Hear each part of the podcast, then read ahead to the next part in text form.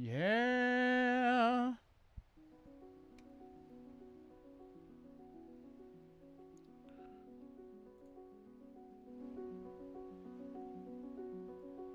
Hey there. Welcome to Hmm. Best Boys, a film podcast. An amateur film study podcast for the average Joe, the buffest buffs, and the cringiest bingers. I'm your host, JP, and I'm joined by my brother, professional Hollywood videographer. Oh my god, that never like I can I'll never get used to that. I adding the voice, adding the voice. I feel like uh, uh, it makes it you know extra funny. yeah, I, I like it. But I'm Corey with a story. Welcome back, everybody. Welcome back to this episode of the Best Boys. Smash that like button. Smash that pussy. Uh, um, so we got a couple of films today. Uh, this is a. I don't know why I said that. It's. I'm sorry, that was so funny. I'm sorry Oh too God. to the listener. I'm sorry for saying that. But um, but yeah. Uh, hopefully I'm not peeking too hard today. Um, No, but yeah, here we great. we here we are. We're here with a brand new episode of the B Boys, and we got a couple of flicks, a couple of uh, sick flicks to talk about today, directed by uh, the same person, uh, Chloe Zhao, um, and uh, yeah, I've been wanting to see uh, uh, her films for a long time. Um, the I know Nomadland was the winner of the Best Picture as well as Best Director and Best Actress. And I've been uh, putting it on the back burner, and now I've given myself a reason to watch it because she's got a new film out, which is our first Marvel movie on the podcast. I know Corey's been waiting for this day a long time. Mhm. Honestly, This is I got things to speak about because it's reawakened a bit of my nor a bit of normie and me. Ugh.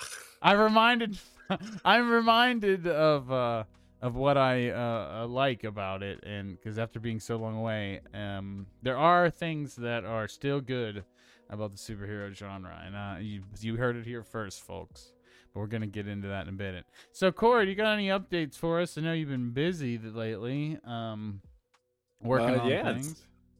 this past Wednesday, uh, finally started shooting uh, the sequel trailer to uh, Smooth Pants titled Rough Pants. Um, it was a lot of fun. We got a lot of really cool stuff, a lot of really just dumb, ridiculous stuff.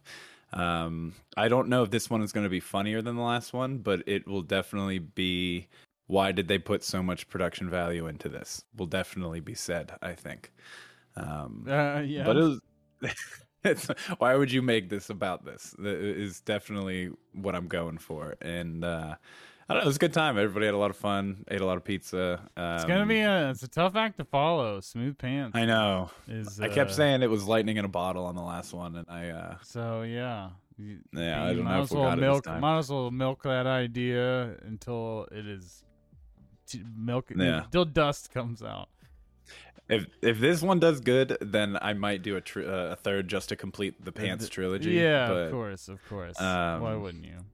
But I'd like to move on from this to something else. To be honest, I think I'm Um, running out of pants Uh, ideas. yeah, yeah. Smooth pants, rough pants. What other you know? What other textures are you gonna? w- w- silk you- pants, Silk pants. silky pants. Well, that's. I have an idea for what the smooth. third would be. Silky is smooth. Yeah, but it's That's a not different as that's not as good. it's not as good. Um, but wait, we'll workshop in it. Hey, we're, we can we'll Yeah. workshop in it. You know, that's that's not no problem. But I'm glad to hear that Rough Pants is uh is in the can in terms of production. And just uh, got to edit and whatnot. But I'm interested to see how that wor- works out. The hardest part is going to be definitely the edit, or not the editing, the doing the score. I'm sampling uh, some a score from a from a different movie, but I'm adding my own stuff to it. I'm trying to do a lot of it. Other than the sample, I'm trying to do a lot of it myself. So hopefully, it won't be too too challenging, and I'll have to call on my my uh, musician friends to kind of help out with it. But I think listen- it'll be good. I've been listening to some John Carpenter scores lately, and uh, Oh yeah, it's honestly same. Not like intentionally, but I've been watching a lot of the um the Red Letter Media John Carpenter list stuff, and they're just yes, talking about his they music talk so about much. his music a lot. Um, his scores are uh, they're very simple, but they're effective. and, Like, like, Mhm. and then they end up being actually pretty cool uh, music in their own right, beyond just Mhm. scores, which I guess is why he is able to tour and things now. But, but yeah, it's cool. That's cool. It's interesting. Um, but yeah, good time. yeah, I'm I'm glad to give us make sure you give us plenty of updates about that. Um, but yeah, I think I'm. Are you ready to move uh move on to talking about these the god dang diggity dang flicks? Yeah, let's get it rocking and a rolling So eternally.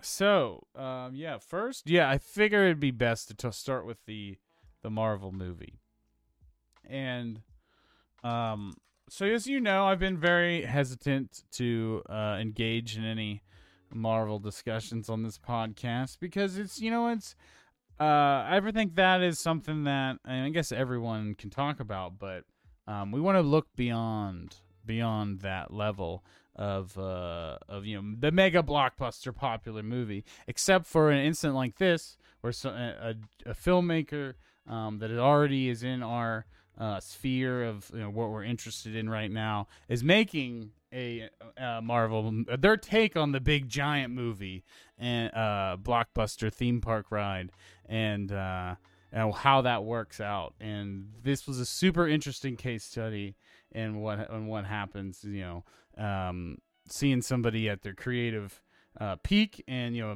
winning an Oscar and a, mil- a bunch of Oscars and and then doing really well and then having their fo- this follow up, um, giving the keys to the to the Marvel castle with a big property, maybe not the most well known property, but um, still a team. Uh, and uh, yeah, how did that turn out? Um, what did you think about? Well, first, before we talk, uh, before I get too ahead of myself, um, where are you with your interest in superhero movies um, and your investment in the MCU to this point? Because I, I want to review these movie, this movie as a film on its own, without its connections to other things. I For think sure. that's what we have to do. Um, but I think understanding our own context and relationships with the MCU, I think, is important for our own Mhm. for understanding our own possible biases, takes, etc. But yeah, what do you? What Yeah. do you- go ahead with that.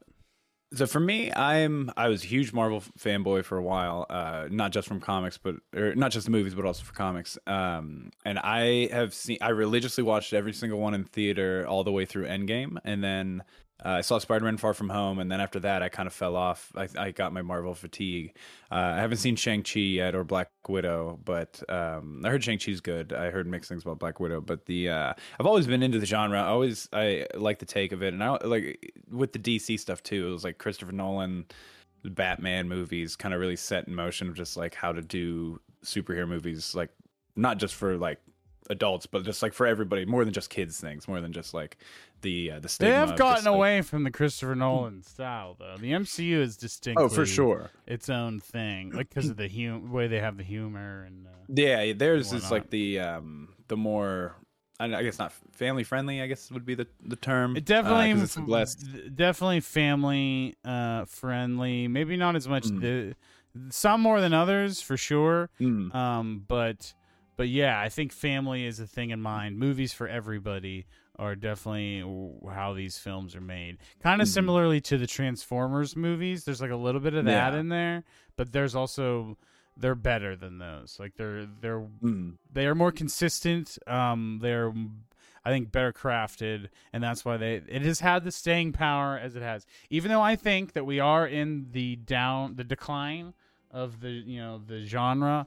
Um, Mhm. There's a really good uh, YouTube video. I know Cynical Historian did one, but I think I saw another one too. They documented the history of the superhero genre, and honestly, I would love to do a whole ep- or the documented the history of the Western genre, and I we could do a whole episode on this. Um, and it gets to a point where you know it, it um it's at its peak and then it's like everything after that the only big hits are like subversions and and uh like different twists on that and then it gets to the point where the only the last hit that's a western of like in the 70s, is Blazing Saddles, where it goes full circles, full circle into parody. Um, Mhm. And then beyond that, you don't see Western hits uh, other than random you know, one-offs, you know, through, Mhm. and maybe a couple in the 80s and like Tombstone in the 90s, and that's like about Yeah. it. Um, and it's super interesting, and a lot of people uh, have theories that that similar trajectory is going to happen to superhero movies because it's probably the genre like sci-fi has had waves, like 70s definitely a wave of sci-fi, early 80s. Um, but it doesn't. I don't think it had like the the density that westerns have in like this s the 50s 60s through the 70s um and gangster films is probably what you would call the genre before the western probably took over. I'm sure that someone who knows classic films better could point out other things. But that's how my internal clock is like gangster film western film sci-fi uh, horror and slashers in the 80s um and then 90s is eh, 80s then 80s and 90s is like action big action films. Extreme. yeah extreme action films and then um superhero films start to come on in the you know after the turn of the millennium um and then hit their peak in the 2010s Mm. um yeah, I think but- the first Iron Man came out in like 08. And, 08, uh, yeah. The, really- the Hulk is 08, I think, and Yeah. Iron Man's 09, something like that. Uh, I was just looking at them, but yeah. So Yeah. I've I obviously been raised on superhero films.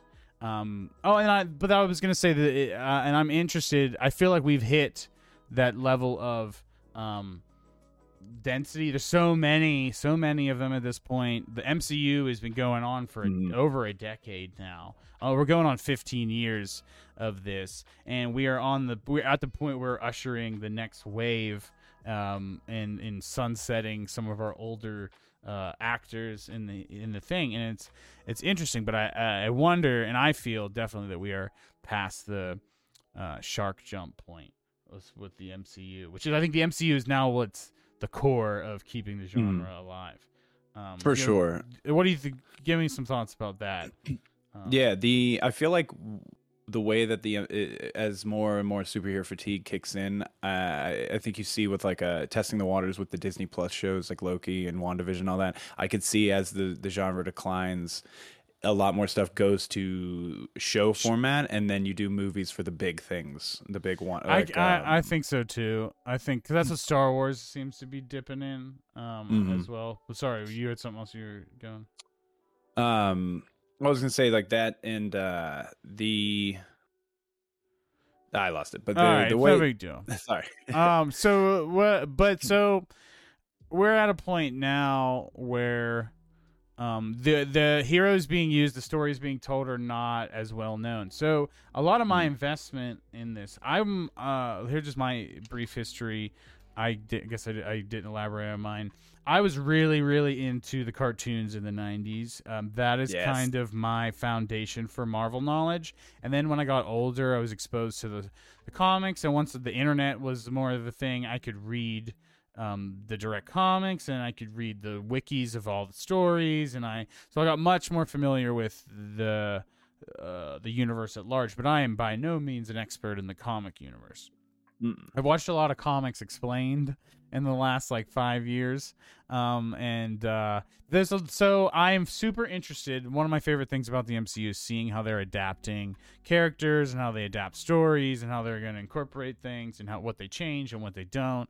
Um, and uh, that's one of my favorite parts about it. And I can get into that beyond you know if the movie's not great that can like lift it a little bit for me i think those netflix marvel shows daredevil was good but the other ones Mhm. kind of weren't that good but i liked them i liked them because i was interested in seeing the adaptations and the characters and there was char- there were good parts about them um and uh that's kind of where i'm at with this wave of the mcu so i in the last week have watched I have not I wanted to be fully caught up with the movies and I almost am. I watched I I had been so I've been watching them in chunks and I always talk to people like the Marvel MCU is like watching the most expensive television program when you That's what it sa- is. When you save them up and, and watch them in sequential order, that's literally what it is. It feels Mhm. like expensive Doctor Who, like billion dollar Doctor Who, um, or something like that, like some fantasy show that's two parter, you know, hour two hour show.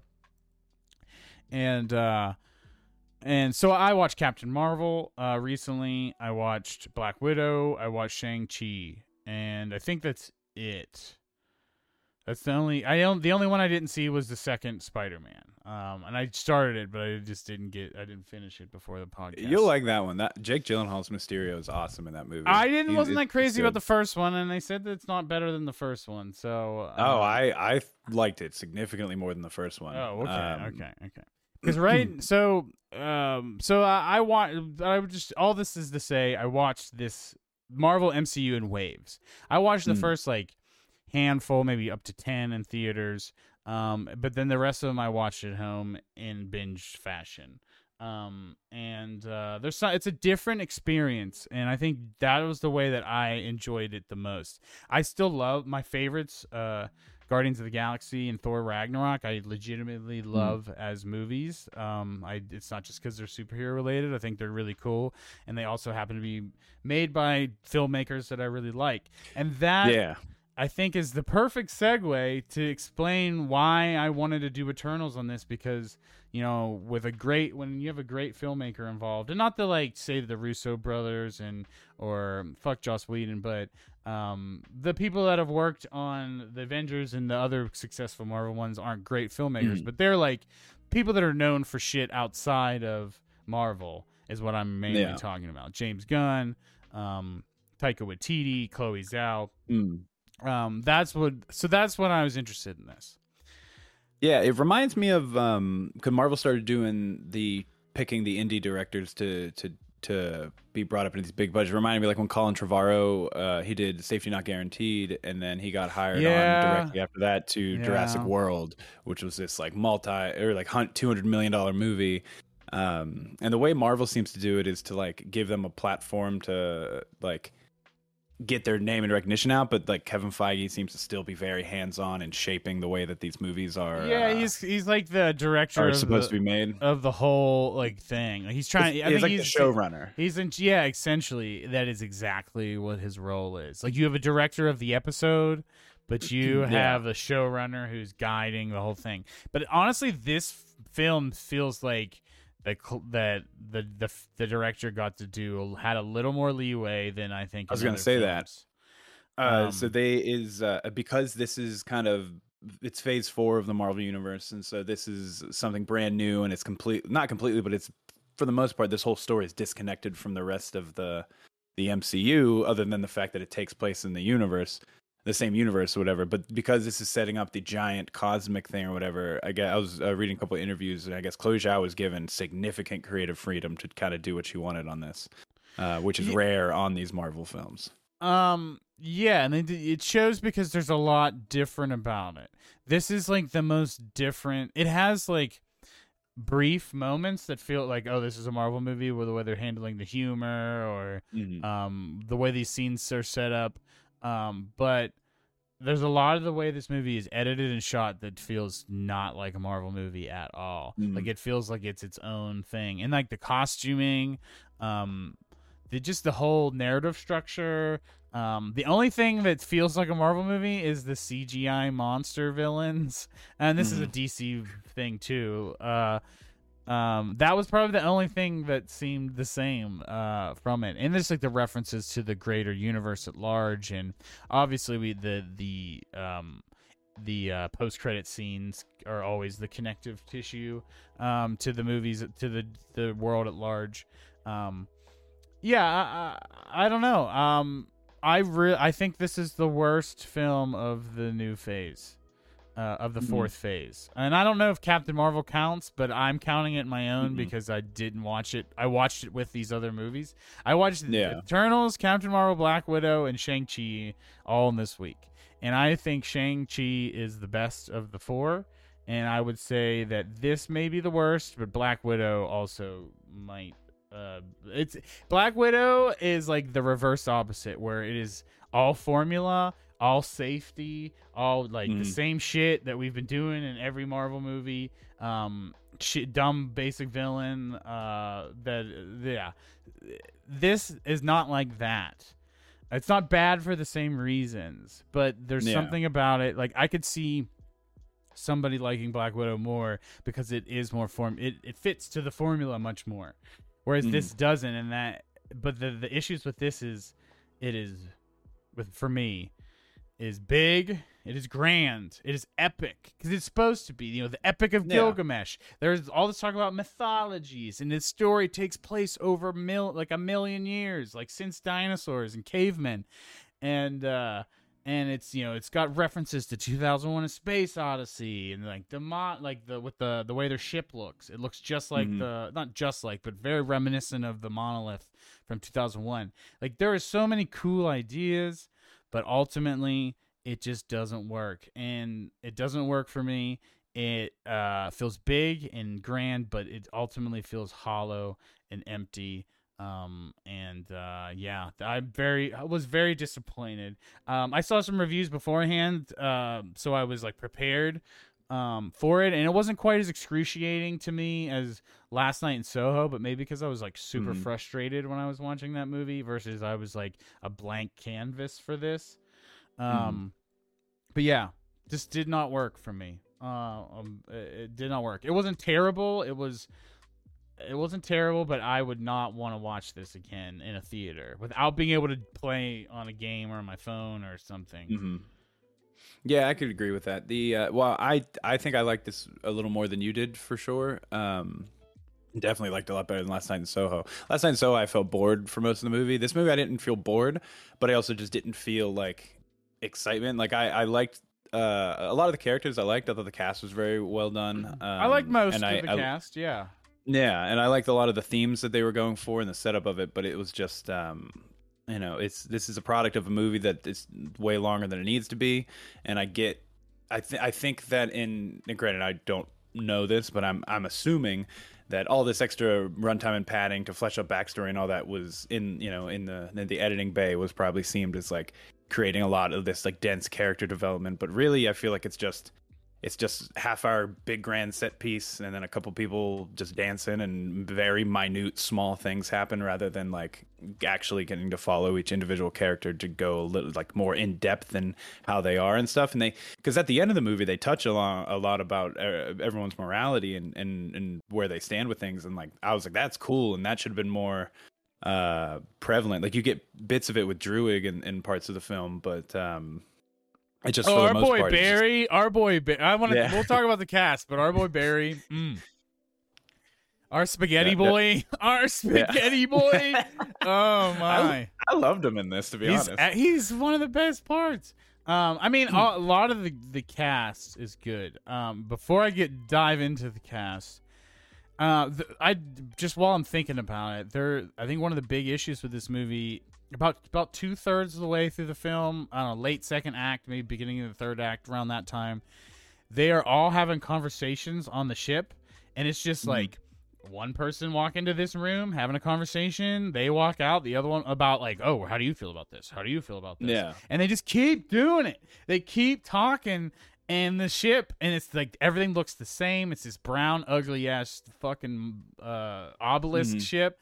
Um, I like the way it looks on the outside, but on the inside, it was not visually pleasing. Um, and uh, Yeah. I yeah, it's just that. like these conversations that were about, you know, oh, are we gonna, what are we gonna do? Are we gonna listen to Ash, Asherim, or I forget the name of the celestial. Um, Arishem. Arishem. Are we gonna listen to Arishem? Are we gonna follow him? Are we gonna? What about Ikaris? Ikaris is so strong, and he we can't stop Ikaris. And fucking uh, Kumail Nanjiani's character just like ah, They just ah, leave. I'm just gonna leave the movie. I'll see y'all later. Yeah, that was so weird. Like that was supposed to be like the. And he's like, got his I'm human Switzerland neutral, sidekick. but- He's got his human sorry, he's got his human sidekick. He's just like fuck you.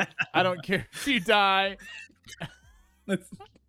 Which sucks because that guy was so like he was the best part of like the best levity in the whole movie was the valet. Mhm.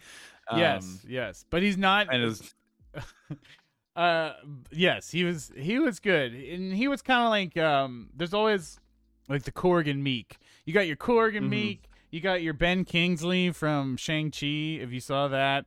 Uh, I haven't seen Shang-Chi. Oh my God, Ben Kingsley was He back? cracking me up. Oh, Trevor Slattery, I think was the name of his character Yeah, from yeah. Iron Man Three. He comes back because oh, here's a spoiler alert: Shang Chi, the villain of Shang Chi, is the Mandarin, the real Mandarin. Because Yeah. you remember how Ben Kingsley was an actor playing the Mandarin. Yeah, yeah, yeah. Then they did that I never liked one that. shot. I hated that about, but this this like takes a shitty idea and it makes it so good, so Mm. good, so good. Sorry. I can't wait to see it. It looks That- really good. But anyway, like, uh, you know that how I must feel about this movie if I can't help but talk about another Marvel movie while during it. Uh, um, no, I get it. I get it. I mean, I um, there's so many. I I don't know. I have I have so many notes on this movie, but um, and I, I'm just gonna throw. This is a side thing. I'm just gonna throw out there, but halfway through this movie, or not halfway through. I'm sorry, halfway through the final fight scene, um, I just couldn't stop thinking of the Power Rangers reboot. Um, if you know what I'm talking about. I didn't The, uh, it, but I don't see it. all of the costumes are just bright, colorful. They all look like Power Rangers during this yeah, fight scene. they then it- do. Their costume. I hate the costumes. yeah, I hate it- it- it- Ajak. um, I hated, Yeah. I hated her costume probably the most.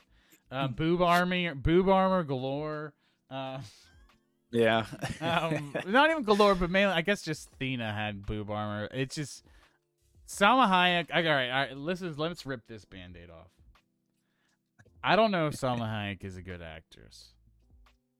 Interesting. I I've seen her be in things and she's used to her talents well, but nine times out of ten, she delivers lines identically from each other. Yes, she is a uh, a one trick pony. Like you, you hire her for for what she does, not to get her to mold into and well, a different one, character. one this movie's just all milfs and dilfs. You know, it's just That's what me and Kylie said. It's it's just- all just beautiful people hanging yeah. out. I mean, and, and like older beautiful people. Uh, uh, um, and like I guess um, Richard Madden and Kumail Nanjiani aren't that old, but they're getting older, and I think people keep associating uh, uh Nanjiani's you know Chad Chad upgrade. Uh, Yeah. like that, you know, he looks a lot older. He doesn't look boyish anymore. Um, and uh, yeah, there's the and like Richard Madden, he's from Game of Thrones. He's got like gray streak in his hair, and he he looks a little little more distinguished, um, a little more seasoned. Um, or no, in the in the fucking a- the Gilgamesh, who is the coolest, my favorite of the whole team. Yeah, hands down. My and favorite I was as so fucking pissed off when he was killed. I was like, "Good for you, Marvel, to fucking uh, like if you can't introduce all these characters to like killing somebody, like Mhm. thank. But why did you kill the coolest one? I He's he's the be- he's the the the best part of the the cast in my opinion. Like he's he's His funny, but he's also good. strong and yeah, Yeah, his- performance is great. He's he's the subtle, like not a lot of dialogue, but what he does say lands perfectly. Uh, the relationship between him and Thena was was good. I like that. Um, yeah, pissed off. It's like the it's like they were like, you know what? We realize this is the this is our best player. Let's just kill him off. Just just piss everybody off. Let's Game of Thrones it. Just fucking. Yeah, yeah, yeah. Maybe that's what they're trying to do because they have half of the Game of Thrones. They have two Game of Thrones actors and then a character's named Cersei. So we have to Hmm. listen to the Game of Thrones actors say a Game of Thrones character's name, and boy, does it fuck with me throughout this movie, Cersei. but and it- it's of course it's like their mortal enemy in the show, Mhm. but they're both in love with with Cersei. Okay, let's go through the cast. Um, because Yeah. this is a big team, and with big teams, um, it is really hard to introduce to like give everyone time. Guardians of the Galaxy is a small team, it's like five, five or five people, right? I think, Um, So you could, and like Fantastic Four even has problems with this, but Guardians was able to do it with five. But this is like this is like a ten person team. Um, and It's a lot. it's a lot. It's a lot. You can't give everyone screen time. They actually don't give ever. They give people screen time installments. They like give us the first wave, and then Mhm. we see some, but we don't get any explanation. And um, and then once a couple die off, then we get, and then we get the next uh, wave. You know, we learn more about Phastos after Gilgamesh dies. Mm. Before we get too deep, oh, but yeah, sorry, I was talking about the cast. So Cersei is played by Gemma Chan. Um, apparently Gemma Chan was also in Captain Marvel. She played one Yeah. of the the uh, Kree team. Um, I didn't I didn't realize that. Um, Richard Madden, who is from Game of Thrones, plays Ikaris. Um, Kumail Nanjiani is Kingo. Um, oh, so Ikaris can fly and shoot beams out of his eyes, but everyone says that he's stronger than everyone else. But it is not illustrated in the film. No, he's Really. he struggles with like the regular deviants. that everyone's struggling So, uh, with. yeah, it's I don't know. It's, the power scaling in this movie was weird at the end. Uh, Kumail Nanjiani is Kingo, uh, who is a uh, he's like an Indian Bollywood star. Apparently, the the comic book character is a samurai, uh, who's a samurai actor. All, he also plays a samurai in samurai films, so that's what they they did that with the Bollywood thing. Um, look, obviously, Kumail Nanjiani is super likable. Um, I like that his character had like the spirit gun thing. Um, I don't Mhm. know if I don't think the comic book character does that. They just gave him the spirit gun, and I thought that was cool. Hey, obviously, his sidekick. Uh, I don't remember the character's name, but he's hilarious. Um? Oh, I had it and I lost it. um, Ah, I don't but know. yeah, But I will say about Kingo, I don't like how small. Like they made his little finger gun things look so unintimidating and puny. Like everything he does is a small little ball that shoots out, and it ends up not being a big explosion. And I just kind of felt like, like, oh man, I had, I had no, I had this no feel for his power. No feel for his power at all. Um, I was, I was like, his dude just got jacked for this role for him to get these little pebble balls to shoot at people. Yeah, his power I have Um, the least I have the least like feel for. I mean of the Mhm. movie. Um but I wanted to talk about the Bollywood scene cuz it was one that is was hyped um as f- one of the funny parts and I was expecting, you know, Kumail Nanjiani uh this is going to be funny as fuck or just going to be cool and fun, energy. And the way it was edited was very flat. It wasn't that fun. It was like, yeah, we saw that he was on a Bollywood set, but it was just like I thought we were gonna see like the editing through the camera lens, and it wasn't Mhm. edited at all. It was just like a stage, and they were just dancing, and we might have saw a pan or something, but it wasn't Mhm. really like. Uh, I thought there could have been way more energy in that scene, and it could have been a lot more fun, and it was kind of flat. That could be said about a lot of scenes in this movie. That's how I. That's that. This is a microcosm of how all the action feels. Um, the action in the forest scene is better than the action in the ending for some yep, reason. yep. The I have so forest scene is probably one of the better better parts of the movie because honestly, it was super cool when they were having a long, boring conversation, and all of a sudden, just a fight breaks out in the middle of this conversation with no hint whatsoever. Um, That was really good choice. Like, there's so many interesting choices that are cool, that are different, and honestly, I'm Mhm. afraid that people's reaction to this film will discourage um, in, innovation, innovative choices in the future. Mhm. Um, that's my biggest issue with this. Is I there are there are good decisions and they are different than the norm uh, as far as Marvel films, and I just worry that Marvel will have a uh, overcompensating reaction to it, um, to this being considered a failure. If it is considered a failure, I don't know.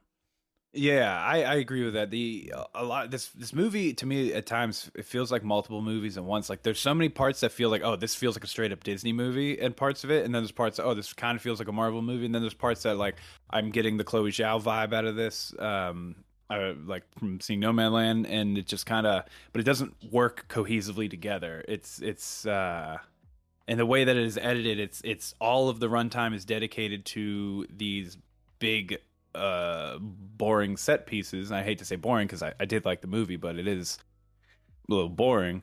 Um uh set pieces of just people like do talking for 20 minutes something that could have been done in like 5 to 10 uh and it's just you have that that piles on and on and then you get the forest action scene you're like all right this is setting the tone for the action which i i did enjoy. I thought it was really good and it's our first time seeing like a big team up um of everybody in the present day.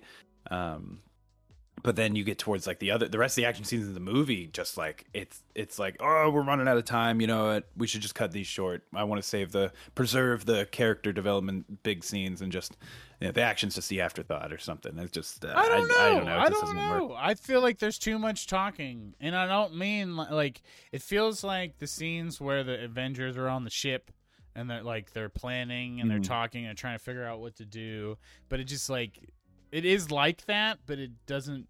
it isn't as energy. I don't know. There's no energy in it because we don't know these Mm. characters. We don't have a history. We don't have a whole movie of them kicking ass to to be okay with just seeing them bullshit for a little bit. Um, yeah. I- I was That's what I'm saying. If it was if it was interesting and substantive, I would be fine with it. It's just it was f- boring to look at. The colors of this movie, as much as the suits are colorful, I feel like there's a washed out coloring to this versus um, other other Marvel movies. The the color pops and stuff like the Babylon scenes. Boy, did I love the way that they did the walls of Babylon. It looked very much Yeah. like Age Empires um, the, with the coloring and everything. I loved it. Yeah. Um, but uh, but yeah, I don't I don't know. It was it felt a little washed out, but this wasn't a problem. It was just the aesthetic of it, and um, there's so much That time spent on the characters, and I was interested in them, but it was like the the decisions, like Sprite. Sprite was one of the more interesting characters, and they gave Sprite more screen time than like most of the team, Mhm. um, up to like fucking Ikaris, and um, and her story was interesting, her character's interesting because she's forever young and blah blah blah. But I didn't like the decision, like for her to just not bonk um Cersei on the head and or stab her. That's what she did. She stabbed. her. Yeah. And, yeah. uh, I, I did not like her character. I liked her, and then but I, I liked her until the arc as a whole. I did not like it. Yeah, I was like, because it's like she, the, the actress did a great job of doing just kind of like the bratty kid kind of thing, uh, and it, it works for most of it. But yeah, when she just when Ikaris is like, "Yeah, fuck you guys, I'm out," and then she's just like, "I'm going with you," out of nowhere, it just like we It know felt- that it- it she liked him, but It did not feel ju- earned. no, it felt forced. It was just like, well, Ikaris needs we need to divide the team somehow. So, um, There's a lot of Sprite is exposition. Crush on her. Oh, it's way too much. That's the thing. It's like all exposition, no character development. Uh, that Um, yeah, that's the problem. That's the problem. It's a lot of telling and not showing. Um, everything is telling and not showing. Mhm. Um, there's even a text crawl at the beginning of the film, and now I, Mhm. after our, our with our our journey thus far, when I see a text crawl at the beginning of the film, if it ain't Star Wars, I assume that it's that it's gonna be bad. Because I- often than not, it is. Uh, that some yeah, I agree. Sometimes it's. I didn't mind the text crawl on this one because a lot of people have no idea who or what the Eternals are. And granted, showing it would have been better, but I I didn't mind this one because it was short, sweet, and to the point. Um, and just the very minimum you needed to know what was happening, and then it just got on with it. But it, it, it would be Um, fine if there wasn't even there were just constant exposition throughout the film. So Yeah, yeah. My uh, relating this back to Sprite is uh, Kumail Nanjiani Kingo is like just tells the tells the audience that Sprite has a crush on Ikaris because she's like Mm-hmm. looking at him weirdly, and that's how we know. And then he tells the group, and and then that's that's pretty much it. And then she just that's the explanation for why she leaves later. And then he and like he even leaves, and it's just it's Yeah. fucking weird. Uh, it just didn't work. Did not work.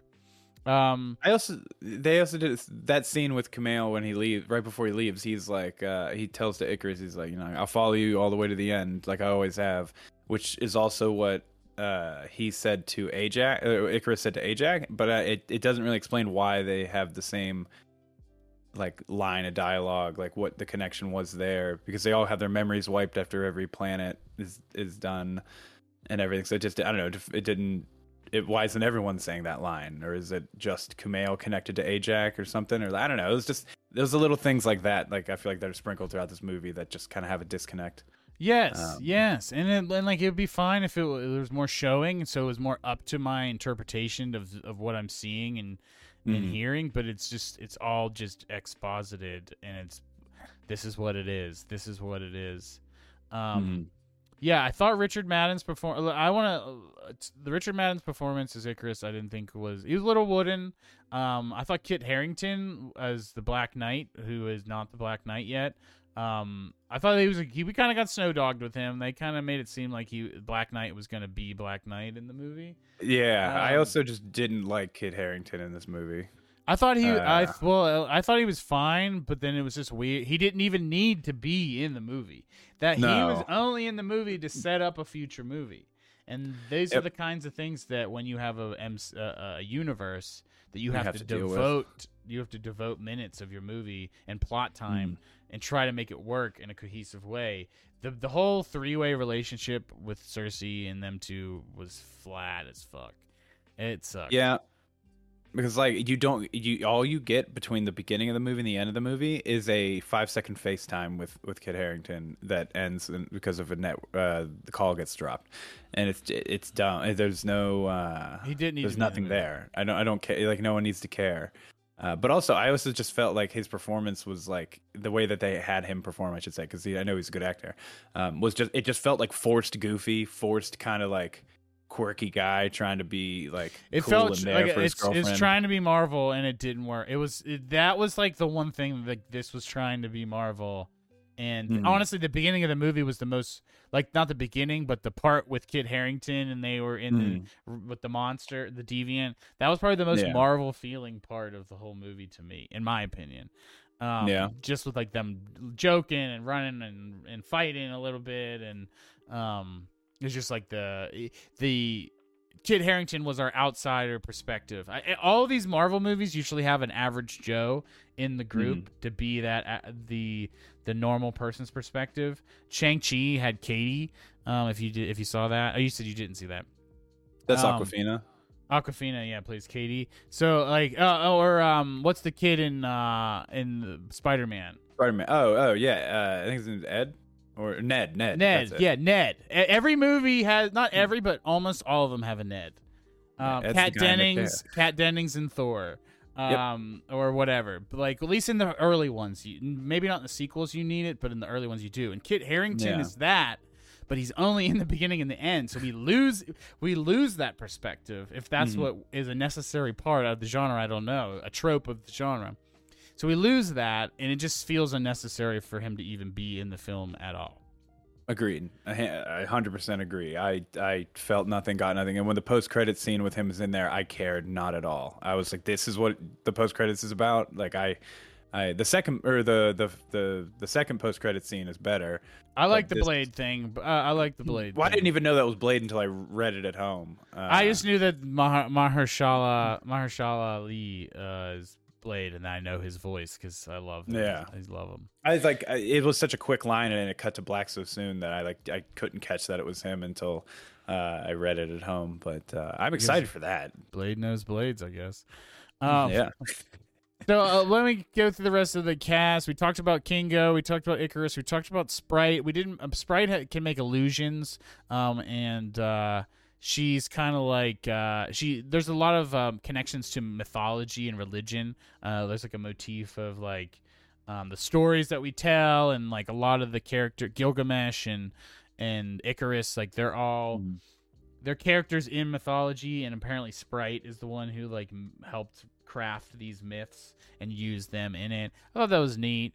Um, yeah. It's, it's I think it's a lot. I guess every character is a reference of something in there. I guess like Makkari is Mercury. Obviously, Athena is Athena. Um, and like the other, like everybody. yeah, they're related to gods. connection. Yeah, they're related to like yeah mythology, and they're supposed to be like g- gods. Um, and Mhm. like they portray them uh, uh living amongst you know regular people and helping regular people, so they would have probably been viewed as demigods or gods by them. Um, Fa- Brian Tyree Henry plays Phastos. Um, Brian Tyree Henry, I love from Atlanta, so I was really, Mhm. I'm just always, I'm just glad to see Brian Tyree Henry because he's a great actor. I did, I, I don't know, I felt about his role. I felt like uh, he's a, he's apparently the first gay uh, superhero in the MCU, which was cool. Um, they didn't overdo it or anything. It was just an, uh, just an element of the story. He had a family. Um, Yeah. And most uh, tastefully done. yeah, it, it was. Uh, I thought his his performance was good. I thought his performance was good. The character was fine. Um, the, the his whole crafting weapons thing was kind of a plot device for, or like his he's a tinkerer, and it, it's kind of a plot device for how the end how they beat the how they stop the end of the world or whatever. But uh, it was good. But he wasn't one of my favorites though. I thought he was gonna be one of my favorites, and he wasn't. Uh, Really, he, he he. I'll say he's my top like three or four. Let's go Um, through them, and I'll give you my tops. I'm sorry, sorry. Uh, you're no, you're good. You're good. Makkari uh, was I love Makkari. She's deaf. Um, so I wanted to go through the cast. They actually they gender swap. They changed a lot of these original characters. Sprite was a boy. Is a boy. Kingo is a sa- was a samurai instead of, of an Indian. I think I don't know if he's actually Japanese or if he's just an actor who plays a samurai. Um, Phastos is obviously not gay, but he is African American. Makkari is a white man that is not deaf. I'm pretty sure. Ajak is also a white man. Uh, Ikaris is blonde. Uh, but yeah, um, I know Druig isn't on isn't on here, but I think Druig is just like an old an older guy, older white man. Um, so they did they they made an effort to make this team more diverse, and I think that it was for the better. Um, Mhm. you, you this team would not have worked on screen if it would have been as it was. I mean, only one you know one or two women. Um, and almost everybody uh, All white. Almost everybody white. There's, well, there is thankfully at least one black character in whatever Kingo is. I don't know the character's ethnicity, but uh, I think it was good. It's just, um, uh, uh, yeah, I think it was good. I think it was fine. Um, I was gonna uh, say, I feel with Makkari, um, she's absent for a good seventy percent of this movie. She doesn't appear like. until the second half. I was like how I was saying that they introduced pe- the characters in installments. yeah, She was with the wave with Phastos. Sorry, I jumped on you. yeah, but even when she does get her screen time, I just feel it was like the, and this is gonna, I don't know how this is gonna sound, but I feel like because she doesn't speak, they gave they gave her less screen time is how I kind of took away from it, No, and which I, didn't like. I didn't feel that I- way. I didn't feel that I way. Like she has her awesome moment fighting Ikaris, which was super badass. She's probably the just- strongest one out of all, like power wise. You think about how Yeah. strong the Flash is in DC. if she's the Mm-hmm. same, if she's equal to the Flash, the Flash can do crazy shit. Yeah, and she Um, also wears the red suit like the Flash, which was a bit on the nose. Makkari Uh, also wears red in the comics. I have. Oh, gotcha. Right, I have a picture mind. up That- on the screen. That makes Um, sense. But I, I wanted more from her. I, I liked the especially the the the Druig and Makkari relationship thing that they teased at. It was like you, sh- I would have like because I like those two characters. I would have rather. They were my. They're more of them. probably. They're probably two of my favorites. I thought she was fine. Like they introduced her later, but then I felt like they gave her moments that she was like interjecting. She couldn't have. She wasn't having full conversations with Mhm. anybody, but she would always be interjecting and, and giving it Mhm. her take. And I thought it was fine. I thought she was a good character, and I think because how sh- she's utilized like with her strengths a lot, and like Mhm. she apparently she likes to steal shit. Um, she has like the ship is full of artifacts that she's stolen over the years. Mhm. Um, and apparently, I thought that was cool. I don't know. I liked her. I maybe thought she could have been used more. I can agree with that, but I I liked her. She was probably one of my favorites. Yeah, Um, I just wanted more of her. The, yeah, I guess that's what she has, is. She has the best action sequence in the entire movie, though, of any of the characters. She's in probably my she's opinion, the only hands one who could fight with what's his name. With, uh, um, Icar- Dickerus. Dickerus. Uh, next is Dr- Druig, who is also probably one of my favorites, played by our boy, our spaghetti boy Barry Keoghan.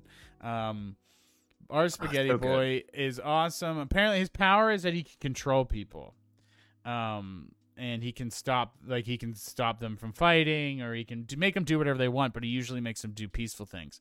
So he there's this one. There's a million. I don't think we've been clear about this, but the narrative of this film is very much Tarantino'd, where it is uh, maybe not like you get the end first or something like that, but it's it's out of order. Um, we Hmm. get flashbacks. Well, we don't. It's not even a flashback technically because we are just jumping around in time throughout the film, and then eventually Yeah. the film kind of just settles in, into present day for the rest of the movie. Um, which we we didn't talk about that, but I feel like it kind of. Do you think that worked?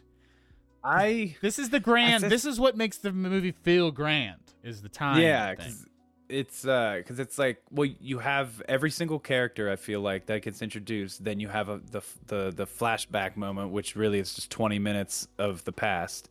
But then you just get an exposition, like you get the grand scale of it, and just because like the set design and the and how they shot it, the world feels massive and everything feels big. But then you just got twenty minutes more of just more exposition dumping, and then you go back to the present for more exposition dumping, and it's just I don't yeah, it just feel felt like, it worked. But apparently, Druig, It was cool. Druig got pissed off. They got in a big fight over over Athena because her her. We'll we'll talk about her in a second. She's probably also one of my favorites. Hmm. Um, but he then he just like takes this village of people. We're not kind of clear. I think we're in a we're in Mexico still, but it doesn't. The terrain doesn't look Mexico to me. I'm not a. I'm Mhm. not. I've never been there. It looks like the Aztec pyramids in the background, but the, yeah, it looks like It's very like, forested. forest. It looks Yeah, like a like a sense. forest. So I wasn't sure. I'm just not familiar enough with the local terrain, but Mhm. um, I wasn't clear on that. But apparently, the, he stayed in that area and made those people stay live in peace for since you know since thousands or Mm. or hundreds of years, and uh, so he's kind of like got a cult. They're they're literally a cult. They they dress like a cult. They have like little houses and huts, um, and they you know he's the cult leader is kind of what they're doing with it and it gives them a little bit of like this is wrong like that you're doing this and you need to let these Mhm. people go and be free and he eventually does but uh it was uh, it was like one of the more interesting like things to grapple with about this guy's like morality and powers and Mhm. obviously his performance is great um so it just it adds a lot of weight to what is happening and he doesn't want any of them fucking with him but he realizes you know if people are taking out eternals that he could be Yeah. next or whatever I Um, loved his performance in this because it felt like a matured version of his character from Killing of a Sacred Deer. 'Cause Spaghetti Boy. He's like, essentially being a god in both. oh movies. yeah Uh, yeah i didn't even think about that he's already played a god before Yeah, like I, I the whole time I was like, man, they just they were. It's like Chloe Zhao was just like watched Killing of a Sacred Deer, cast him was like, I just want this, but you know, kind of grow up a little bit, and uh and that's but it's great. It works totally for this. The cult thing is uh is is super cool. The uh although for some reason so he he he talks to the cult people through his mind and also in their language, but then when he breaks them free of his mind thing to run, he yells at them in English and they understand him and run. And that I did. That's another one of those little I I, I like- think it's like just his telep. If it's all telepathically done, I don't think it matters. It's just like that the the, the sentiment, not necessarily the Mhm. language that it's set in. I did that didn't bother me, but I could see that being a, being something to note. Just Um, little things like that that are just that are slightly breaking for me very slightly So let's we got we probably need to wrap the, up on this movie, but I want to talk about um, Gilgamesh and Thena because their relationship is one of the interesting things in the movie. Thena, so we find out that the Eternals go from planet to planet. Um, you know, per, eh, basically steward. They're the stewards over this um, uh, celestial that is the the planets are eggs for the celestial, and they watch over the planet until it's ready to hatch and uh, they get their minds wiped after every time. And Angelina Jolie's character, Athena, um, there's something that's gone wrong with the mind wiping process. So she remembers her brain is getting all fucked up from all the shit she remembers, and uh, she's going crazy. And she attacks the other Eternals all the time. And uh, Gilgamesh is like her partner and takes care of her, and you know, and uh, tries to keep her in check. And he's like, all his power is that he can just punch really hard, I guess. Uh, it is and- confirmed though i looked up he is supposed to be the strongest in the group like physically strongest in the group Then yeah, he could then if he would have lived, uh, him and fucking Makkari could have could have beat him easily. easily Um, Pooped all over him I don't even remember what Ajax power. I don't know what if it's just It's healing, healing. but all we know Yeah. in the movie is it's just healing. I don't know what the the comic is, but but yeah, they I love their relationship. I feel like Angelina Jolie she, she got a lot of visual screen time, but I feel like she didn't talk a lot in the movie. And I Mhm. thought her performance though was really good and just reminded me like I think people have been sleeping on Angelina Jolie because she uh, hasn't been hasn't been in a lot of great movies. Um, she's been directing a lot more lately um uh the but- last but five years or so but like she's been Yeah. on, she hasn't been in a part of a lot of hits and uh i think it's hurt her uh a little bit but this was a reminder to me that she can act and she still looks great uh and uh yeah she should be in flicks so do you have anything Yeah, you want to say about them real quick i was gonna say about angelina jolie it- just the you, it's one of those castings that you're like it's surprised to see them that kind of person in an in a marvel movie especially one that because she's a surviving character so now she will be in more marvel movies um depends but it worked they have to like they ha- they don't have to bring everybody back but they they probably will the way that that ends with the and with the um the post credit scene 100% she's gonna be back because with Harry Styles showing up in the end. Uh, oh yeah. the um, but it was yeah. I thought she yeah it was really good. I, it looked like she like didn't phone it in. She took this like everything seriously and and and delivered a really great performance. I thought. Um, but yeah, we we haven't seen her in a lot lately because she took a break to start directing stuff, and unfortunately, the, a lot of the stuff she's been directing has been really bad. I guess uh, review wise. But uh, like you say, yeah, it's great to see her back, and hopefully, this is more of a kickoff to just get her in more films again.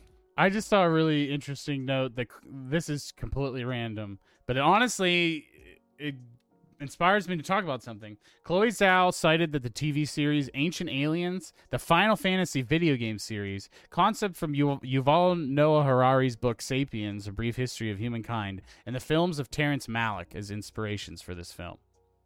Mm. Um, Terrence Malick is somebody that we have on the list and we really want to d- dive into, so that's interesting. But the Final Fantasy video games is what jumped out to me because there was straight up a moment where the hand was coming out of the ground. There's a when Makkari was running all around trying to find where the the thing was. There, there mm-hmm. it was mm-hmm. really CG, but it was honestly super stylized at one point. Like it was mm-hmm. really like it looked. I straight up thought to myself, "This looks like Final Fantasy."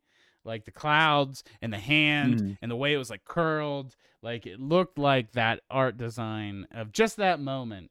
And it's really interesting because I could see some of like the epic ideas and like the the cosmology. There's a lot of JRPGs in the '90s uh, are like very cosmic and draw on mm-hmm. big religious kind of ideas, uh, like science and religion mixed kind of things.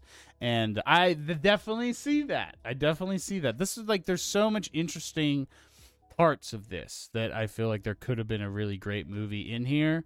Um, mm. But yeah, it's it was it's just a disappointment. Um, I agree, hundred percent. Yeah, I think that there is a good movie. Uh, uh, there for sure is a good movie here. I I uh, I don't think. While this could be looked at as, as a misstep for for the Marvel films, I don't think it should be from the executives. And, and if anything, it should be more like learn from the little bit of mistakes. Learn from, from the it, mistakes. But, uh, Definitely uh, encourage it to because it felt good. It felt different, which was nice. It didn't feel like formulaic. Um, but I this is my last note that I had written down that I definitely want to talk to you about. Okay. Um, and this was for Ikaris's character. Chloe Zhao's inspiration for Ikaris is Zack Snyder's Superman from Man of Steel One. Oh my god, I I totally thought that. I totally totally thought that that they were going yeah. for like he is a god and he's so strong. Like I was like, um, it was almost like uh, Omni Man or Homelander uh, Omni Man from Invincible, sorry, yeah, uh, or uh, Homelander from The Boys. Like they are like these. Even though there's other superheroes, they are Superman level. They are so strong. They're so much stronger than everyone that they could literally kill anyone on Earth. And mm. that's like what they're trying to do with Ikaris, but it's just the power is not illustrated. Um, and yeah, that is I why it doesn't have the impact of that. Um, I actually just see that on the, the Wikipedia now. Yeah, she said it left a left a strong impression and felt it was very authentic. I think it was that the the idea behind the um, Superman for Zack Snyder is one of the most one of the strongest things about it. Um, Agreed. That's my favorite part about it. it. Is, is the just, concept is the, and conceptually yeah. is a great idea. Um, the internal conflict of just what is your role in all of this and and like should you do anything or whatever like it, you're constantly just like fighting with yourself and what what is your purpose you know? I, I love that. Um all right so before we wrap up on this i did want to mention the the villain the this film suffers with uh, an issue with a lot of marvel movies is that there is too many villains and they're unclear and inconsistent. So i guess uh, uh well, not ash i keep calling him ashram the uh, uh. Arishem and uh, it's kind of set up as not necessarily the villain, but like this is the guy. You have to stop this thing from happening. Um, mm. and then we also find the the deviants are villains, and we there's a leader of the deviants that's uh, named. We don't get his name at all, but apparently his name Kro, who's based yeah. on a comical character Um, and this there's an issue with this character that I could go on about with all these with all these Marvel movies that they do this where they take a character a villain and they just like use them they don't use like very many attributes about the actual villain and they just kind of do whatever the fuck they want with it. Um, and they, and it ends up just devolving into CG monster. Um, yeah. Uh, and uh, and honestly, not even just CG monster, because Taskmaster and Black Widow is very bland as well. Which Taskmaster has powers and and things that I thought made it cool, made that character cool, and it just ends up being bland when you kind of like sand off all the edges, and it's just generic villain. It's either generic humanoid villain or generic CG monster villain. And this movie Yeah. has generic CG monster villain, apparently voiced by Bill Skarsgård. Fuck if I knew that. Uh, Yeah, I, I saw his name in the credits. and I was He- like, "Who the he- fuck was he?" He's got five lines. Bro's got like five lines. Um, he, we don't really even understand his motivation at all. We just know he's trying to evolve. I think he's trying to make his species survive. Um, like Mhm. um and then he just kind of shows up at the end and while they're trying to stop the birth thing and we, we don't really even know why the eternals start immediately joining together the ones that are fighting join together to fight Kro for like a second and then Thena ends up fighting it one-on-one and just no no payoff to anything is nothing So the Marvel P like the Marvel thing uh, for a while was just you're just the villain is just another a bad version of the main character. Like that's what like Black Panther it was. That's what it was with the Hulk. That's what it was with Iron Man. So it was a lot of the Marvel for a bit there.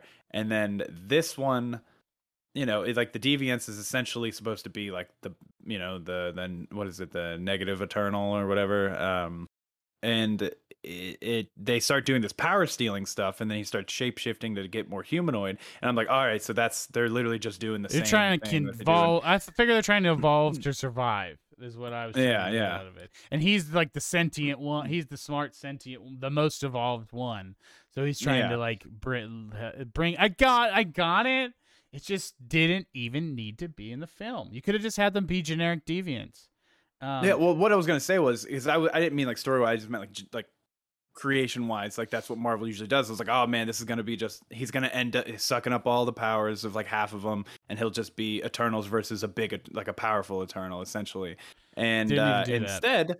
Yeah, they completely squandered the power stealing thing that that they uh, built up for the whole first half of the movie. it just turned into just- a Thena revenge plot Yeah, it, he just shows up and gets murked, and then that's it. And all like it would have. I thought when he showed up is like, oh, he's gonna help the Eternals kill Ikaris because he doesn't want to die from the emergence. And when he And has no. he has a he has what's his name's juice in him he's got Gilgamesh's Uh, juice him. Gilgamesh's, yeah, and Jizz. it just wasted. It's so it was a wasted plot. It could it, like it was if very if Kro would've- frustrating if Kro would have teamed up with the Eternals to fight Ikaris, and then after everything got stopped, and then it became a new conflict thing, like I think that could have been a little bit cooler, or at least just uh, have Kro right off into the sunset or whatever, or just not have him in the movie at all, just have it to be regular old deviants.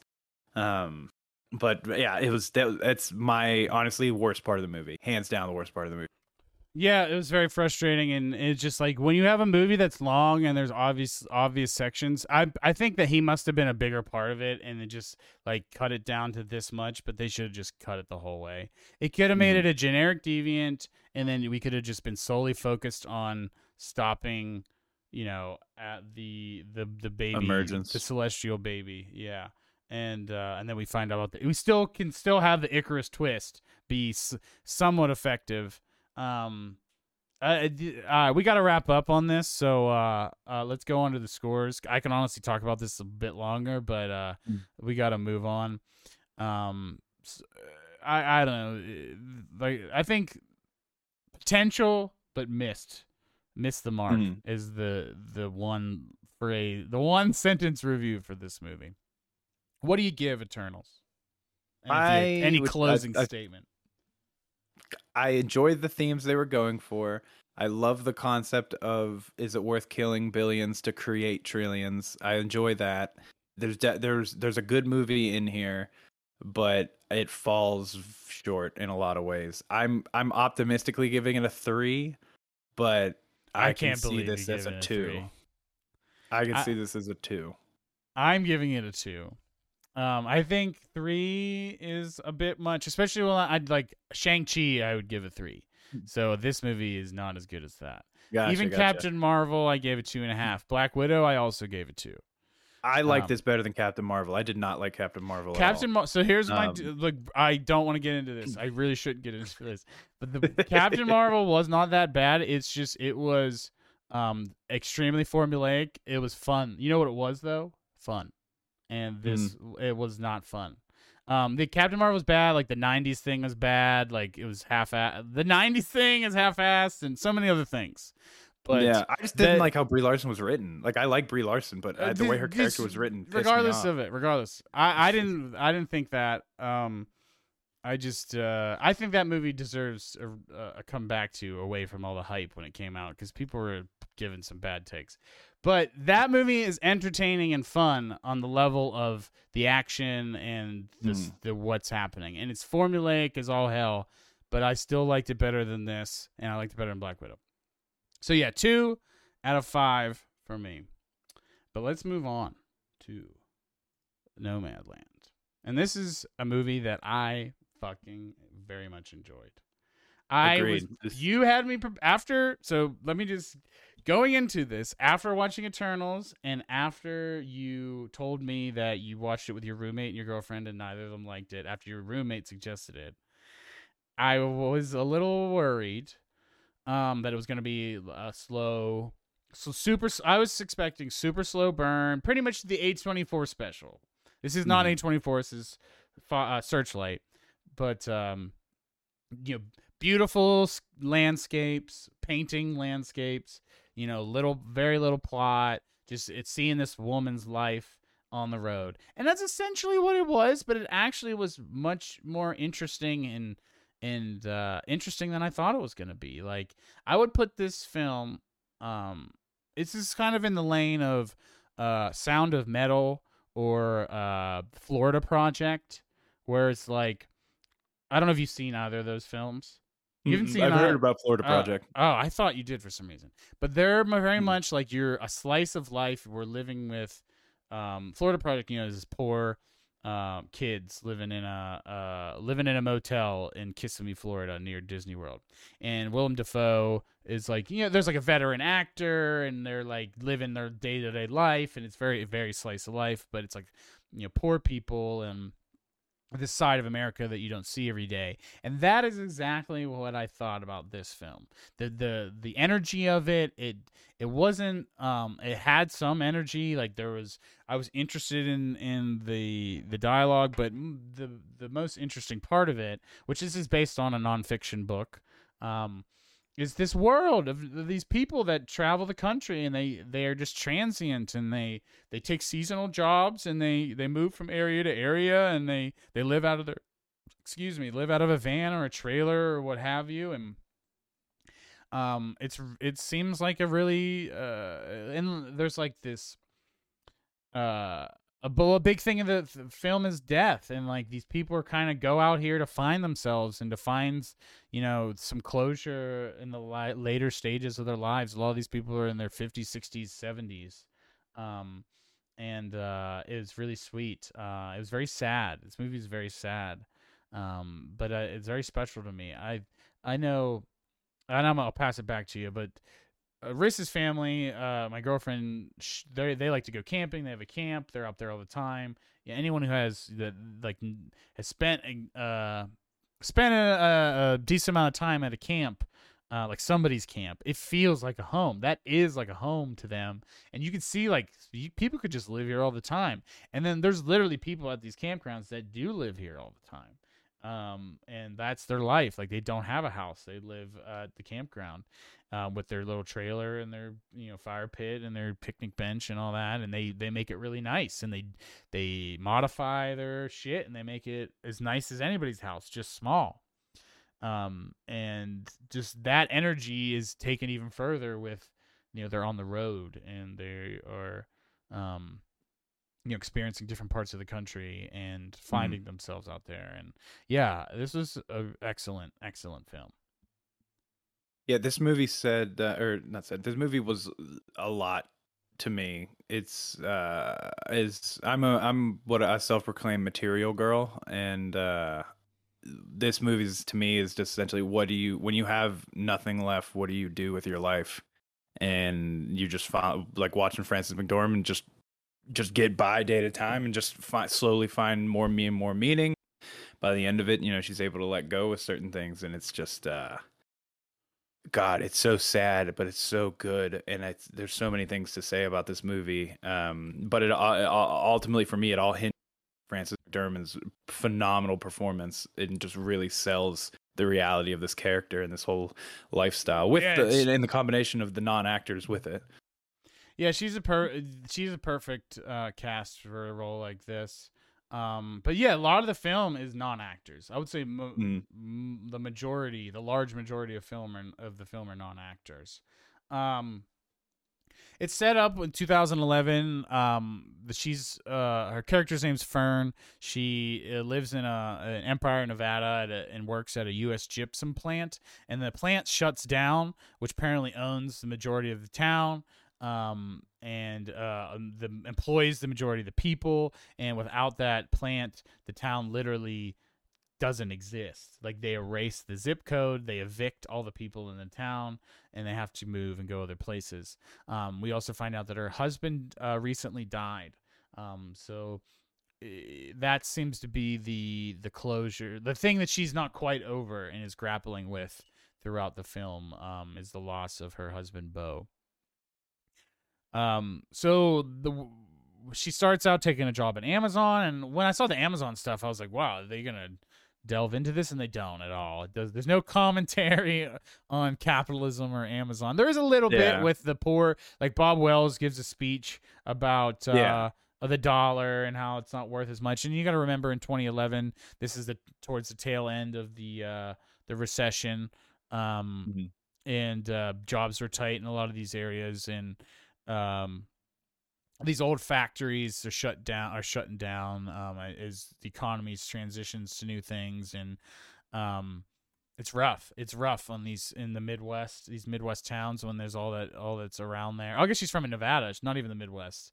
Um, yeah i don't know why it felt like that because of the snow maybe. Mm-hmm. but um but yeah she meets all these people and she meets this world and culture of of nomads is what they call themselves and uh, this this guy Bob Wells, who's a real, who's like the real organizer of this stuff, this movement.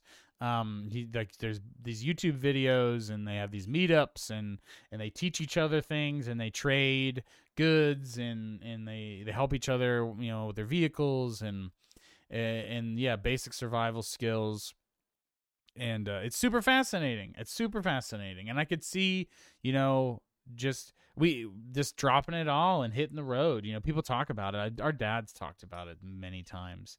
Um, yeah. and uh, it's I think he I, I don't know if he could have the attention span for the movie like this, but I, I think our mom would have, would love would have loved it. Um, oh, 100%. And I think she would have cried her eyes out. Yes, and I think Dad would at least like the uh, culture um, mm. He would be interested in that. Um, because you you hear these testimonies, and mm. uh, the one that stood out to me was the the woman whose husband died, and she's like he had liver failure and he died and he got that he got a sailboat and he never took the sailboat out of the uh the driveway and she's like I don't want that to be me and she's like this is my sailboat you know, this mm-hmm. little car. And someone said they're living out of a Prius. Did you hear that? Yeah, uh, yeah the two two gallon bucket. um, like how are you sleeping in that thing? Is the, the I've slept in I... the Prius a ton in college when I like didn't have enough gas car, to get. Man. Uh, back in college when I was uh, commuting and I didn't have enough gas to get back to my uh, where I was staying in Oakland to get back to class, I would just park at the sheets, uh, carpool like park and ride thing, and just sleep overnight and have enough gas to have the heat running overnight. Like it's possible, and I'm a big guy. I'm four, but uh, it's not comfortable. I imagine, yeah, but like when she said it, it made perfect sense because like the cheap gas and, uh, mm-hmm. and like this is all you have. Like you could live uh, live in this thing for forever.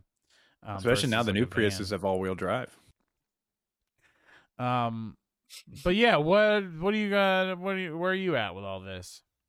I so I've, I saw this first when it came out in February and rewatched it this week for this obviously and it, I the first thing I thought was man I forgot how sad the movie was. Because I think the the first time I watched it I am just enveloped by the scenery and just how wild the whole concept is and um and like you you brought up like Amazon and not diving into it but it's just because it's it's it's just it's not about that. It's just a this is the only job you can get is a seasonal thing it's at a a, big seasonal job. Yeah, yeah, yeah.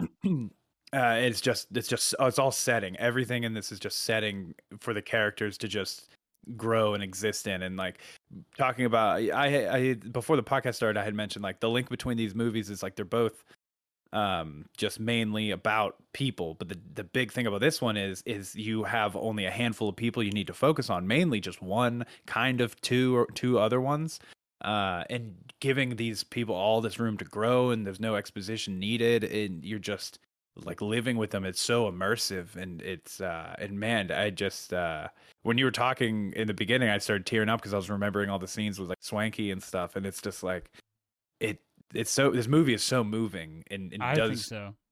it is the perfect uh i would say example for how to do proper like immersion and character development in a film especially when you're doing one that's based primarily around just one person for the entire thing um it's just there's the all the, the the themes of just letting go and finding and same like eternals finding purpose in your life and and all that stuff it's just done so much better here and and I, it- it's hard for me to compare them because of how big and how many characters and how much is Mhm. it's hard for me to compare them but this this feel like i said this reminds me more of the you know the the indie stylings of our time um Mhm.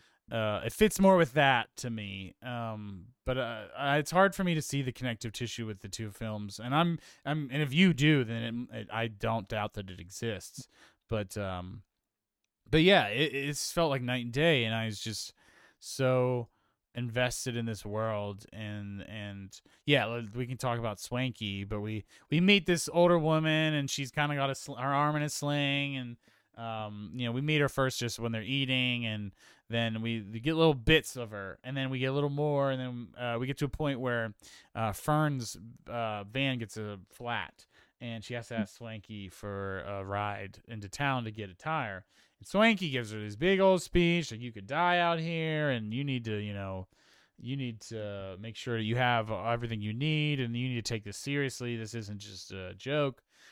And um then we find out that she has that she's given all of her things away and you know whatever. And then we slowly find out that she has cancer. Um, she has only about seven months to live. And uh, she tells the story about this place in alaska where she saw these swallows like coming out of their nests and it was just so beautiful and she wanted to get there before she died and uh and you know a few uh, about two thirds of the way through the movie she sends fern a video uh, and she she made it and it's so beautiful. Like even just talking about it it's get wrenching me up. It's it's really Uh, yeah it's really sad. it's really sad and uh but it's really sweet because she's a really nice woman and uh you know it's this is a thing that we're all got to deal with and um, obviously i thought about our mother who passed away a couple years ago. Um i can't believe it's already been almost uh, it was like at least a year and a half um yeah.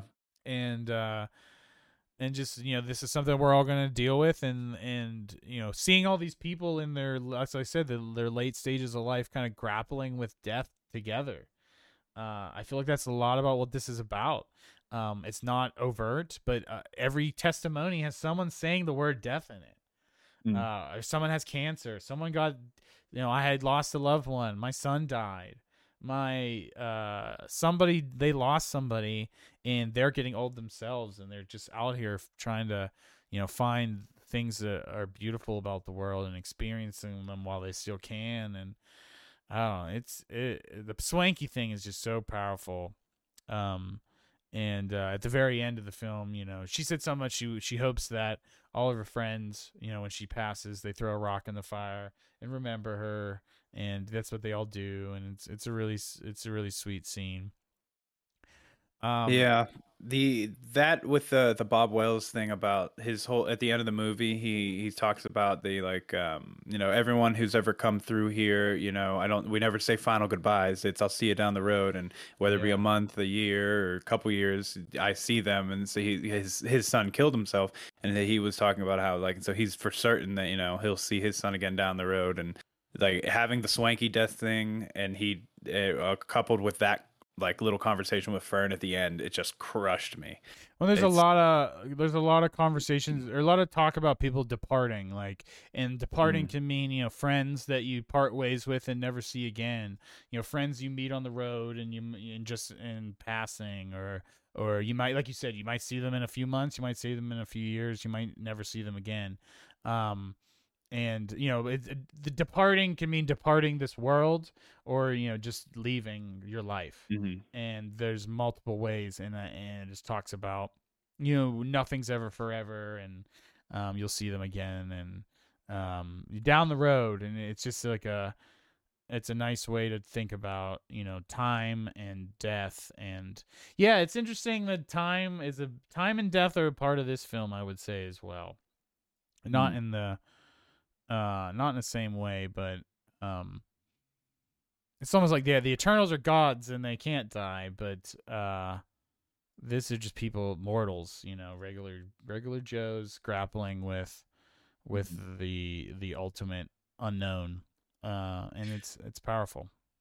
I sp- I think a, a lot of that speaks to just the whole nomad uh, thing in, in itself because you're it's always new beginnings. Everywhere you every time you leave place it's a new beginning it's a new job a new career thing for it's all short yeah. term but it's all you're departing see you down the road but it's like it's like uh, I looked at a lot of it as like a rebirth like death and rebirth where it's the end of an era starting new beginning um, and I, I think that's the allure as well on top of just obviously seeing the beautiful scenery and getting taking in all this stuff in your life but for some people like like with Frances McDermott's character she gets into a point where she has a place to stay there's a guest house and she's she has a, a, a male companion I, I think more of a friend. I don't think it's uh, anything beyond that. Yeah Um, well, i want to talk about that but uh but yeah. But he uh, uh you know she has all these things but she just she she can't do that forever. She can't do one thing. It has to be uh it's like a cycle of just starting over starting fresh every time to just fill your purpose and, and create new purpose new wants new needs and all that stuff. And i uh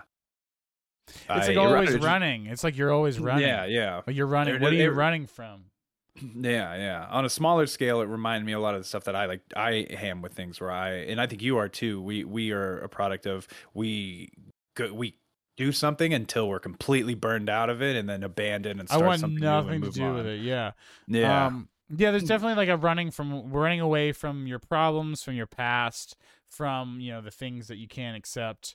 Um, for Fern, it is the loss of her husband and her town, her which very much like it feels like she's lost her past. I think. Mhm. Um, and she she's kind of just like I'm gonna keep running until I figure this out. Um, yeah. Um, I I I think I'm ready to talk about Dave. Um, there's a love interest. I would I would call it a love interest, but I, it doesn't develop. Um, because because um, and I recognize that actor. I think he's worked long time, but I think I saw him in The Sopranos. He has a affair with Car uh with Carm in The Sopranos. But so I I never uh, it was fine whatever. I thought it was going to be like they were going to have a relationship. She kind of can't let go of her husband long enough to to go past friends with him, but she really, you know, he really likes her and um we find out that his son is rich and has a fucking farm and a guest house and like he doesn't he could have just ended this anytime he wanted to, but Fern, you know, doesn't have that freedom and I think there's a little bit of something there, but they don't really delve into it. Um and she's just like, I can't stay here. I can't. She seems to have problems sleeping. She mentions it to her sister, who she has to bum for money uh, because her van breaks down. She, like, I can't sleep here. I can't sleep in this bed, and it's almost like she can't even sleep in a regular home because she's Mhm. lost her home. She's lost. Yeah. Like she visits her home back in Empire, and it's empty and it's fucked up and and whatever. Um, and she just she hasn't got over it. and uh, so she's you know gonna keep on keep on keeping on until Mhm. she either gets over it or she dies. Um, and uh, I thought I thought the thing with Dave though is not is uh I like that they don't go beyond anything and I like that turn down because it's just it's driving home even more that just like eh, not just not the lifestyle itself but just like how dealing with stuff and dealing with the grief and all that is uh is so gripping and powerful that even when you have like a way to kind of make everything better on the surface it's that doesn't fix what's internal um, because afterwards she goes back home and she sells everything in her storage unit um, and just finally lets go and it's like it created this like sense of closure for her having those moments with Dave at his at his kid's place. And uh it helped her work through some things on her own. yeah yeah. But when the the I think it, I think it's the final shot of the movie or it's one of the final shots but she goes to her home and she goes because she talked about uh to Dave about their old house. It's there's nothing in their way between their house and the mountains. There's their whole backyard was just desert for until the mountains. And then you get to see that and she walks out into the backyard and just walks into the desert and it's just like it was so powerful because I just I took it it was like I took it as like the still your oyster regardless of where you're at in your age. There's just there's nothing in your way um which I don't know if that's how it was intended to be taken but uh it's just uh like that plus all of the context of her and her and Bo and and the and the town and everything just all in that moment and that shot just oh my god I was I was, I was tearing up Um, I will say that the Dave era, the eh, the Dave period of the movie is where it starts to drag a little bit for me. It's particularly once they got to the the son's house, I started like, you know, that's when I started looking at the clock a little bit. Um, but Mhm. then once they moved on from Dave, she had that big scene where she's kind of like on a cliff and there's like a there's Mhm. like um waves crashing and it's like a very Mm. this cathartic kind of moment with for her.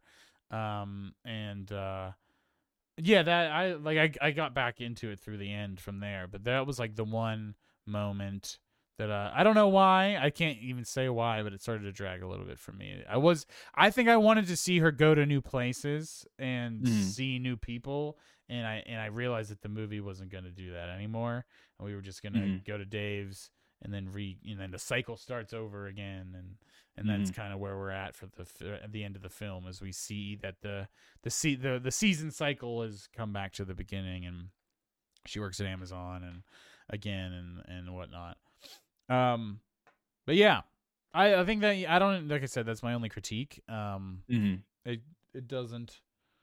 But this is a, it's a great movie. Um, I actually when you said that it came out earlier this year, I didn't even realize that. I thought it came out last year because of the Oscar it got, but it must have just So Um, it screened at a film festival in, in September 2020, Yeah. but it didn't premiere for America. the, 'cause- because of the pandemic. It never hit theaters. that's Um, why. That's why it's weird. It yeah, it went to it went to Hulu exclusively at first uh, that's what I uh, watched in it on.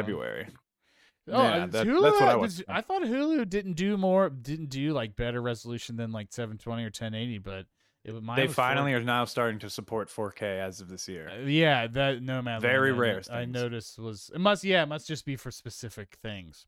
Yeah, because Hulu Um, is still the like one of the worst streaming qualities, but uh, they're fine. They announced they're going to start supporting HDR next year, so good for Uh, them. I don't want to. Uh, I just been. We could probably do an episode just about streaming services, but uh, man, um, Hulu is honestly one of the ones I actually watch use because the Yeah. everything's become so diluted. Um, HBO, Hulu are the two I probably watch the most. Uh, I used to watch Amazon Prime the most, but then they their video selection has gone way down. Yeah. Um, but I, I'm uh, yeah. yeah, sorry. I mean, if you want to give a quick take on that, I, I unfairly spoke about it. Oh no, I was just gonna say that we we pretty much just do Netflix and Hulu, uh, and then when HBO Max or when HBO Max has like something new coming out, we'll go on there. Um, but there's so much. HBO Max intimidates me because there's such a big backlog of awesome HBO shows, and I just don't know where to start. Yeah, just let me just help you. The Wire. Yeah. That's the best one. They have a ton of great shows, new and old. yeah. But The Wire is the best show ever made. Uh, I love a lot of HBO shows. Um, if you want comedies, Righteous Gemstones is a new one I love. I still got to watch the last season of Vice Principals. Oh yeah, that reminds me. We want to watch that. Um, We are wa- we're just about to catch up with Succession, which is you want to watch that. You got Game of Thrones, so Yeah. many good shows. Succession's fantastic. Um, but all right, I I feel I feel like we didn't talk about this movie nearly as much as the other film, but that's because this film is shorter. This film is like uh, you can really hit on the themes pretty quickly. Mhm. Um, it spends a lot of time on you know living in the world of what we described. Is there anything that you want to uh, want to touch on with this that we did not yet? Um. So the main, uh, what I was gonna say was, this is one of my notes was the uh the main speaking role non actors were Linda May, Swanky, and who Swanky is still Wells. alive in real life, Yes. and Bob Wells. Yes. But Swanky's not dead in real life. It's just, uh, just her character in the movie is. But uh, but they are terrific for being non-actors. They felt so real. Well, obviously they're real, but they felt so real. And I I, uh, there was even just like a there was like a lot of people talking in this movie where you could tell that like the they just had the camera set up and just like asked them the real life question like like just Mhm. straight up test them it felt like a documentary at Yeah. Um and it with it, it speaks to the nonfiction adaptation um that's part of the power of it is how real it feels um sound of Mhm. metal and florida project also do this and i don't know if we'll get the chance to do those on the show i would love to at some point, but our list is a mile long. Um, but those show those movies are are if you like this, I would suggest Florida Project and also to a lesser extent Sound of Metal, because uh, it's like Sound of Metal is about deaf people, um, the deaf experience, and like a, drum, a metal drummer going deaf, and he has to like go to classes and schools and and get therapy and it's really powerful. And florida project i described already and it's just it's slice it's the slice of life like this um we're getting a, a look at this element of american culture or culture in general um and it is a fact it's something that you probably even realize exists but because you don't see it with your eyes you don't see how visceral it is um and how powerful it is it's you know it it doesn't have that impact that it does here um what are you giving nomad land uh, four and a half. But I'm trying. I, I want to give it a five, but I f- just for some reason feel like I don't. There's something about it that's keeping me from. Like I like Mulhari better, and I gave that a five. But I, it's you- just Minari? Minari, sorry, Minari, uh, a five, and uh, and I'm just trying to think of why I, this I like it better, and I can't think of a reason. I might give it a five. I might change it to a five, but as of now, I'm saying four and a half. It's really fucking good. I'm giving it a four. Um, I know I didn't really critique it that much, but I uh, the the the the Dave area, like I said, dragged for me. Um, and I and I feel like uh, and as my, and I did cry. Like I, there was the Swankie stuff got me, and some of these people's testimonies, but I don't know. Uh, um, I don't know. I don't know. It feels like a four to me. This is the score screams a four to me, so that's what I'm giving it. Um, I of liked best picture of the year. Oh, absolutely. I mean, I I Yeah. saw. Let's actually we could touch on that real quick because I've seen a few of those films. Um, The um, real quick about the cinematography of this movie. Yeah, for how much you. of this feels like while you're looking this up, the uh, how much of this movie feels like kind of docu running gun. So much of it looks like it was just perfectly well prepared, um, and a lot of it was looking into is just um, time of day lighting, where it's natural light, but you they wait for the perfect time of day to shoot it, so they can just shoot it as beautiful oh, yeah, and there's a natural without lot of sunrises and setups. sunsets. A lot of sunrises and sunsets. And uh, working that way is like it's cheaper, but it adds more time because you if you do Yeah, you did have to wait, first yeah. day, you have to wait a whole nother day. Um, so which uh, it's like a trade off because it's like, all right, we don't need as much lighting equipment and as much crew for that, but at the same time, we got to pay everybody else for more days Extra if we didn't days. get it. So mhm. it it's a it's a toss up, but man, is it just it feels like it was lit like lit, but not not because it feels like like sourcey or anything like that. It just it just looked that good. It feels like it's uh, like it was just professionally like big budget lighting. It's so uh, so visually stunning. There's a lot of just visually stunning things lately. So Mm. the um, so it beat out for best picture. Uh, The Father, Judas and the Black Messiah, Mank, Minari, Promising Young Woman. Can't I feel like that pick is not aging as well. Uh, Sound of Metal, and The Trial of the Chicago Seven, which I heard is decent. It's got a guy from Succession in it, so I want to see it. Um, I've seen Judas and the Black Messiah, Minari, and Sound of Metal. Um, I honestly think Minari is the best of all those. Um, that's my pick. Uh, I think, but I think this is better than the other two. Um, I really want to see Mank, but I feel like you can't see Mank if we haven't seen um, Citizen Kane. So we'll just have to, we got to do eventually when we got a dead period. Do um, You're gonna Citizen kill. Kane. I, I think that movie is so boring. We watched this. I'm one of the few. Like I understand what it did. Yeah, I know what it did for the for for. I heard it still holds up. I heard that it holds up. We watched it in college. A couple like multiple classes in college. I had to watch it. I feel like just that you have boring. that you have bad experience with the films that you were made to watch in college, like because I know you have a also horrible association with Eraserhead, and Yeah. uh, which all, you say the exact same thing when someone brings up Eraserhead. So I'm curious because.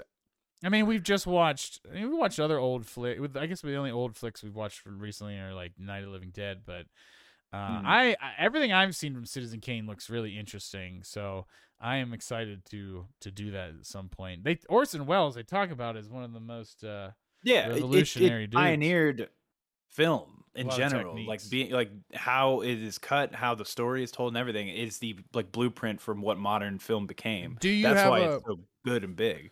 Do you have I a lot of boring. experience? Do you have a lot of films of that age that you do like? Um, Because that I think that is an issue. Is like if you don't like, have you have not experienced a lot of classic films that you've liked? yeah, and that I got to be think of how old it? that film actually is. Um, I? Is, on that, is that from the fifties, Si- I Before- think or it's early 60s? '60s, I think. early sixties? Yeah, No, it might be the Uh, '50s. yeah, of that era, probably. Like I've no, watched a lot of my God, films and stuff. 1941. Look at us. There it uh, is. uh, God damn. Say, 'cause I've uh, How little we know. I've seen a lot of black and white um, silent film stuff. It's mostly all comedy stuff, and I always like that. Like I've been down to the Warhol to do uh, the live piano accompaniment for a couple silent films, and those are always fun.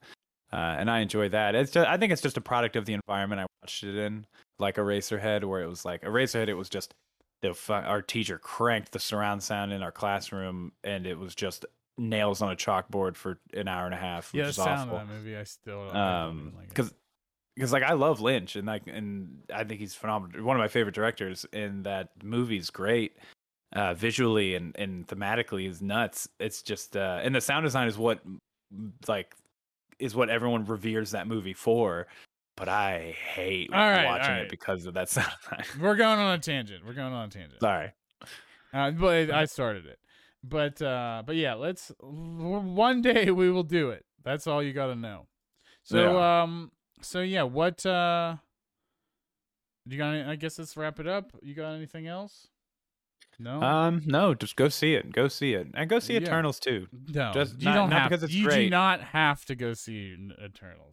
If you want see to, eternals go see to it. Mar- I see it so that Marvel can keep get letting directors spread their wings a little more. Even if it didn't work this time, it's uh, I don't want to get go back to the Marvel formula nonstop. All right, let me look at the calendar for next week. But while I'm doing that, make sure you guys, you know, like, subscribe, and follow, and all those things. It helps boost our signal so more people can see the pod. And uh oh wow, actually, I think we have an open we have an open slot next week. Yeah, I just saw it on the calendar. I wish I would have looked at that before. Um, if there's any, well, let's fucking do it. Let's do a Citizen Kane and Mank. No, you, good. no, we don't have to. If there's something that you, No, that- I'm, I'm, that you cause watch. I have heard so many people in in my industry talk about Mank, so I would love to to do it just so I know what the hubbub's about. All right. If you want to do it, Uh, yeah, I'm down. I would like to do an old film. I feel like we that is our weakest area is Mhm. like black and white era. Um, just 60s, pre 70s. I think is our um is what we are we know the least about. So I'm very interested in knowing about this. Rosebud, baby. That's all you need to know. All right. Rosebud. Yeah, Rosebud. All right, man. All right, everybody. Have a good have a good week. We'll see you next one. And uh start studying your Orson Welles. He's an interesting character, so I feel like we could even spend a little time talking about his crazy ass. Yeah. Do you ever see that? Uh, do you ever see there's a there is a um, a wine commercial that they got Orson Welles to try to do a spokes do a spokesman thing for, uh, and Really? he's hammered in the commercial, and they just it's like bloopers, like they're doing the takes, and he's fucking it up every time. He's just kind of like making it up off the top of his head, and it's Yeah. he's he's so hammered. He's really fat at this point. Um, it's just real. Not that that's a problem, but but he just he looks a lot different than Citizen Kane Orson Welles. It's not War of the Worlds Orson Welles, but I think I really he's somebody I want to dig into a little bit biographically, so that Mm. actually could be interesting. But all right, Yeah. I've said enough. Y'all have a good week. Cool. See you. Peace. Bye.